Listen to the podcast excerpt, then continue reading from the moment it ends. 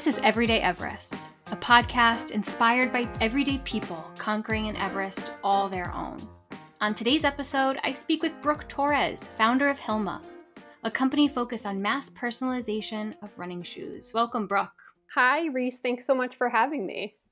You are a runner, you're a founder, entrepreneur, ultra marathon runner, dare I say thrill seeker. I first really got connected to you after reading an article that you wrote for Medium. And in that article, you spoke about your trials and tribulations, running ultra marathons. Overall, there was this general sense of personal growth, believing that you're capable of more than you think you are originally, and really conquering that Everest that we talk about when we think about growth mindset. So I'm really excited to talk to you more about that and to kind of pick your brain a little bit about growth mindset in particular. It's so funny because I think when you hear your own bio or you hear your intro, you're like, that sounds pretty cool.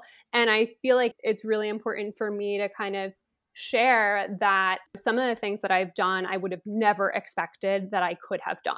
Like they were out of a category that I thought was available to me. And so, you know, I'm super passionate about this stuff too and excited to chat more. How did you get to this point that you're at right now? I mean, our listeners know very little about you besides what I just said. So tell us a little bit about what you went through, how you got to this point, and a little bit of what's potentially included in that article. So it's really interesting because I guess to quickly zoom pretty far back, you know, I consider myself kind of like a late bloomer growing up. I had a couple tough years in high school. College admissions weren't looking so hot for me. And then when I was in college, I really started to find myself and find belief in myself and learn some of the things that, you know, I think have been helpful for me today. And so as I was graduating college, what I started to look for professionally was something that I cared about, which sounds obvious, but I think, you know, sometimes there's a draw to go into a field that is like so called prestigious, but isn't necessarily a good fit for you. Mm. And I wanted to work in startups just because I was like, oh, it seems a little more relaxed. That feels like more my fit. You know, I felt like the bosses seemed a little more approachable. And so I started work for a company called The Muse. You know, what I saw there was that having a lot of learning for me and having a lot of responsibility was really energizing and fun. And it started to help me question like what else I could do that I maybe counted out for myself. And so I think that was the first time where I started to say, maybe if I found the right thing that I really cared about, I would start my own company. At the same time, I was getting into running a bit. And I think, like, I talked to a lot of women about this today too. My idea growing up of running and just like exercise in general was a little bit like, first of all, running seemed like the most miserable form of movement. I was like, why? When you could like play games, like, why would you run? And it also seemed really elite and exclusive. And so I sort of counted it out for myself. I was like, ah, that doesn't really feel like something I'd be interested in. But mm-hmm. I was finding that movement could actually be like joyful for me. It could be kind of meditative. And I think my experience, again, is what a lot of people have had where you do something that's harder than you thought you could do. So, like, I remember the first time I ran 10 miles, I was like, this is insane. Right. Because you'd never done it before. Exactly. I was exhausted. I was so sore. And I was like, huh, if I just ran 10 miles, I wonder what else I could do. And that same, you know, I was having that in my career and I was having that in running. And it, yeah, it was just making my life cooler. And it wasn't always sunshine and rainbows. At one point in this particular article, you wrote of your first trail marathon, I knew I didn't belong and I wondered how I had the audacity to be there. And that line is so relatable because I think for many of us in various parts of our lives, we've probably all thought that at some point, you know, classic imposter syndrome. Mm-hmm. So, I mean, the podcast is called Everyday Everest. Talk to us a little bit about what your tallest Everest has been in this journey to get to this point and, and how it made you into who you are today. I mean, there's always these two lines for me there's the work line and the running line, and they have so much similarity in terms of the roller coaster that they can be. And they kind of boost me up in their different ways. but it's totally not always been sunshine. You know, like I've had times in running where I felt yeah, like I felt embarrassed. And I think that's what I was talking about in the quote that you read out is that I think, especially like proportional to how far out of reach something can seem, or like how prepared we feel about it, or how like confident we feel going in, it can feel so unstable to show up to something that we're not sure whether we can do or not. And, you know, for me, that was definitely some longer races, like the race that you're talking about. I showed up there and I was looking around at everyone else's gear and I was like, cool. Everyone is looking very professional. And I had a sweatshirt with mm. me, which, you know, wouldn't run, like I would have more technical gear, but I just knew there was a lot that I didn't know. And what I've always learned in those situations is yes, I felt embarrassed. Yes, I've made mistakes. Yes, I've done things that I look back and I say, like, oh my gosh, if I knew what I do now. But at the same time, I know what I know now because I was willing to show up and try the thing and that's been like good repeat lesson. Mm. And I think the same goes for career stuff. For me, I mean, there's so much that has gone into starting a company that was intimidating for me and can be harder for different people for different reasons. I mean, it's no secret that there's a lot of bias in the venture capital world when it comes mm-hmm. to fundraising. And, you know, I was really nervous about raising money as a solo woman founder. And mm. I've definitely run into things that have been, you know, people have sometimes been incredibly rude. I had one a number of months ago where an investor was like, you know, I'm not sure you could be good at math. And I just, I don't know if like you could do this. I, you know, I took some math in college, really loved it, like took a, a class on teaching math as well. And, mm-hmm. you know, I looked at that and that stung me. And I said, is there a truth in that? and it was uncomfortable, but you do get through and you kind of build resilience through continuing to to just push forward sometimes even when it's the hardest. Right. And you've written before about your mental toolkit. You've specifically talked about the toolkit that the ultra marathons gave you. And, and, this was a few years ago that this article was published. It sounds like even since then, you've added to that toolkit professionally as well when it comes to building Hilma into what it is today and what it will be. So, talk to me a little bit about what's in that toolkit for you. How do you build that resilience over time? That's such a good question. And I think one of the big things for me is about managing my own expectations around what an upcoming event is going to be like. To take a running example, what I have found and then since read about in different sports psychology or like performance psychology books is that when I expect something to be hard, it's actually a really good mentality going in. When I inevitably encounter something hard, let's say I'm at mile 18 of the marathon, I'm really achy, I've got a blister, my stomach is upset. When those things show up, I'm like, oh, I expected this pain, I expected this to be hard but it's also why I'm here is because the journey of getting through that is what's interesting to me. Mm. Whereas sometimes I think there's this conventional wisdom, or I'm sure everybody's had a conversation with a well meaning friend where, like, you're like, uh oh, this thing has happened. And somebody says, oh, I'm sure it won't be so bad, or I'm sure it'll be okay. Mm-hmm. It won't be as bad as you think it's going to be. It's interesting because when we take that mindset and we say, oh, this won't be so bad, when we do encounter something that's hard, we're like, hey, this isn't supposed to be this way. Like, this isn't what I was expecting. This isn't what I wanted. I think there's research too around this is obviously much more extreme, but people who were in imprisonment situations, whether it was mm-hmm. like, I think it was more like sort of military, like captive based, right? Mm-hmm. That people fared better with post traumatic stress when they were able to have the mentality of this will be hard and I will be here for a long time versus the disappointment cycle of saying I'll be done tomorrow, I'll be done tomorrow, I'll be out tomorrow, I'll be out tomorrow. And I think that that fits into work, it fits into life, it fits into anything that you want to go and do that is hard but interesting to you. Right. So expect things to suck. And when they don't suck, that's a bonus. Yeah, totally. exactly. I mean, that is the other piece, right? is I think it can help you feel gratitude when you're like, hey, I'm actually feeling pretty good right now. And that's not what I expected. It's really interesting because my whole life I've been called an optimistic, positive person. And I haven't really felt it, but I, I, have often approached difficult situations with this this hope mindset. Oh well, after this it'll get better. And I can say from my own personal experiences, when things don't get better immediately, it is disheartening. And it's really interesting to hear you flip that and turn it on its head a little bit. I'm oversimplifying saying expect things to suck, and then if they don't, you know, it's a bonus. But if you are going through something hard, kind of leaning into that challenge, it sounds like, is what at least gets you through the mental strength part of whatever challenge you might be going through. Definitely. And I think what you're saying about optimism and hope is not, to me, it's also not entirely dissimilar because I, I would draw the distinction between saying, this is hard and I can't do it versus I think that the attitude to take is this is hard, but I'm going to figure this out. I can do hard things and kind of no matter what happens, knowing that you'll be okay and knowing that you'll figure it out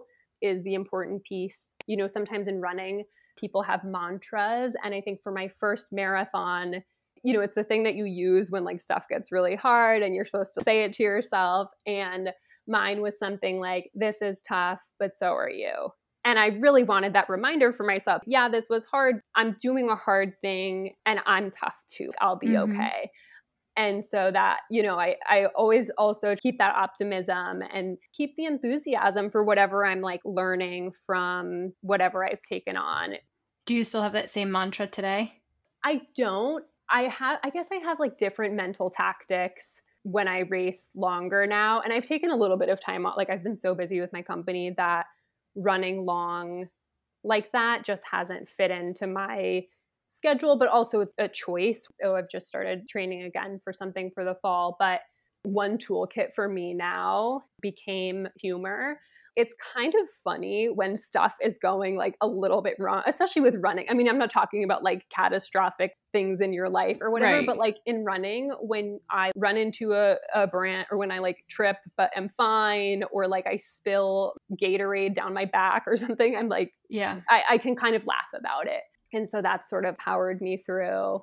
I use a lot of music. I have different boosts, if that makes sense, to, to keep me going. I totally get the humor thing. For example, this week, things inevitably happen with a four year old and a nine month old. And there was one dinner where everything was just going wrong. Everything that could have gone wrong did. And I took myself out of that experience a little bit and more tried to observe what was happening. And both kids were screaming. My partner was really annoyed. Nobody wanted to eat the dinner. It wasn't great. And in those moments, I both want to cry and laugh at the same time. And there's a lot of times that I, I will cry because it's just hard. Mm-hmm. But also, I have noticed that I'm going to get through it regardless. And so, my choice in a moment like that to use humor to just kind of appreciate the ridiculousness of it all yeah. is also really powerful in its own way.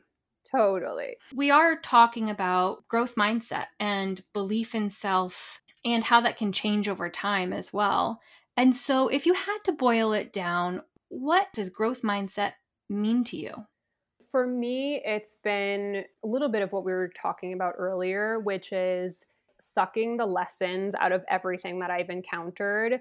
Also, at the same time, recognizing that when something has gone wrong, it's not an indicator of whether I'm capable or not. Often it's a peg on the board of a journey that I'm still on. You know, I guess to give an example, I had a really rough race that I ran in Iceland where I was in Europe with a friend and I was on my way back. And so I'm flying through and I was like, oh, I wonder if there happens to be a race this weekend. And I found one and it's the longest Icelandic mountain race or something. Of course it is. Of course it is. And it's over these seven peaks. And this was like in August. So I'm not thinking about crazy weather or anything.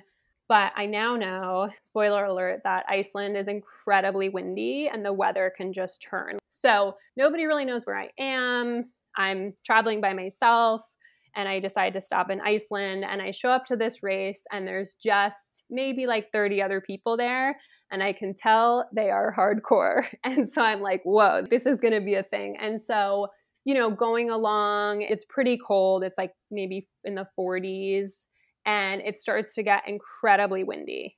It was so windy. My mouth was flapping open. I couldn't pick up a leg without it kicking into my other leg. And I'm starting to panic. And because it's over a number of miles, everyone is spread out. And, you know, I eventually saw a mountain rescue guy. And when he saw me, he was panicked. And so he was like, oh God, like there you are. And I was like, I mean, if you're scared, I'm scared. Like I'm now I'm really scared. It was just hours in this extreme wind, you know, no cell service, climbing up over this mountain. Once I saw mountain rescue, I descended the other side of the mountain with the one other woman behind me, by the way, because I was back of the pack. And I pulled out of the race. As soon as I was down that other side, I, which is called in running, it's called a DNF, did not finish. And I'd never had a DNF before. And I was like, oh, I finally had my first DNF. I've run a lot. That was crazy. I'm very lucky. Nothing went horribly wrong. And I learned so much from that. And it wasn't an indicator of I'm incapable or whatever. It was just these are the kinds of things we learn and grow from when they go right and when they go wrong. You know, now I know a bit more about mountain safety and I should have been a little more prepared there. And there are things I would do differently but you know, it equipped me for more things. Right. Wow. You're on this mountain in a country that's foreign to you, severely underprepared in terrible weather. Everything that could go wrong, it sounds like, did go wrong, except you weren't hurt. It seems like, you know, you were okay. You were in a rough shape, but you were okay. What was going through your mind when you realized, oh crap, I'm in over my head? Take us to that spot. I mean, I was shaken up. You know, as the wind started to pick up, I was like, woof, it is windy. And I'd been running through these beautiful fields, and I was kind of on this high from the way up to what was ultimately the biggest of the peaks. And there would be a beautiful stream, and it was just, it was really nice. And as it started to turn, I was getting less and less comfortable. I was really cold. And for me, when I get really cold, my hands just stop working. And like I didn't have gloves and I was trying to eat. So at first, I was kind of trying to do the things that I know to do when your energy is getting a little low or you're getting mm-hmm. a little bit stressed out. So that's keep eating, keep moving. And as the wind picked up more and more, I was not having a good time. I was thinking, I've pushed this too far. I've taken a risk that is too big. You're so far out from any farms or anything at this point. I was like, is something really bad going to happen to me? Part of what was happening was I wasn't sure if there was lightning or if I was basically having a visual disturbance from the speed of the wind and the the amount of rain there was. Oh my goodness. I was like crying and running and I would look back to see if I could see in the distance the one woman who was behind me. And so I would see her and then I would say to myself, do I go back and join her or do I push on? Like how extreme is this going to get? Right and you know like i guess to give a sense of the wind i mean at peak when i was up at the summit of the biggest climb it was so windy that i was crawling and the mountain rescue assistant was reaching out to me but we were struggling to get to each other. You know in hindsight i'm not even sure how dangerous that was or how it could have gone but physically i was not in a good place. I was extremely cold. I was soaking wet. I didn't have extra warm stuff. And it honestly it shook me up you know the next day. I think i had another day or two in iceland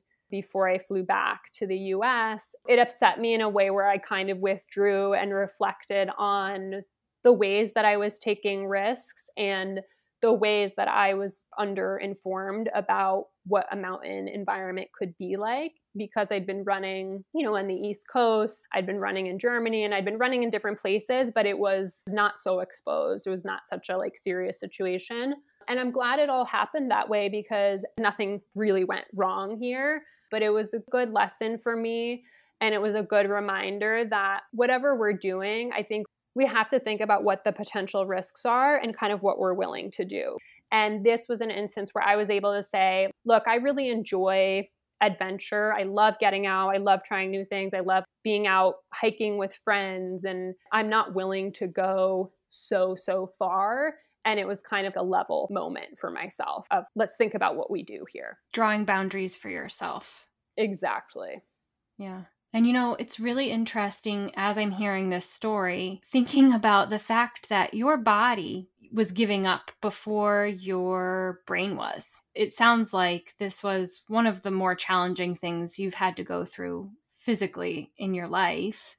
And yet, you talk about thinking, okay, do I do this? Can, you know, do I just push through this? And and I don't ever hear you talking about giving up in the sense that you're saying yes you went with the the mountain help and descended mm-hmm. but i don't see that as giving up mentally i see that as being practical about the situation and drawing that boundary and maintaining your safety but your body was was giving up before your mindset did mm. And it sounds like if your body wasn't at that point, you would have continued. Mentally, you were like, I can do this, but I am choosing not to right now. I think maybe the way I'm telling it is suggesting what you're saying, but it's actually it's a little bit of the opposite. I know physically I could have finished that race. In the weeks after, there was a part of me that was like, I should have just finished that. It would have been another few hours. I would have been done and I wouldn't have this DNF. I had a little bit of regret, but mentally, I was good with being done.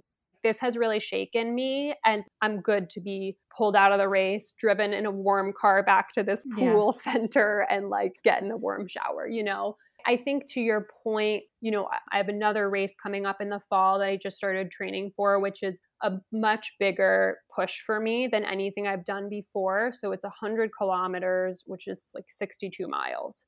And I recognize that I might not complete that race. If that's the case, I wouldn't necessarily be like, I quit or I failed. That's a really long way to run. It might be a strategic decision to say, hey, I'm at mile 40. I'm really not feeling well. Like something has made me sick or injured or whatever. And like, I'm not willing to do anything to complete that race. It would be like the right decision. You know what I mean? Mm-hmm. Like, I would feel good if I made the right decision. Right. You know, I, I definitely agree with the point that you're making that like sometimes quitting something, maybe it's quitting a job that's not a good fit for you. That's really de energizing you that, you know, you don't have the opportunity to be successful in because, you know, maybe your boss has shown that they're not an advocate for you.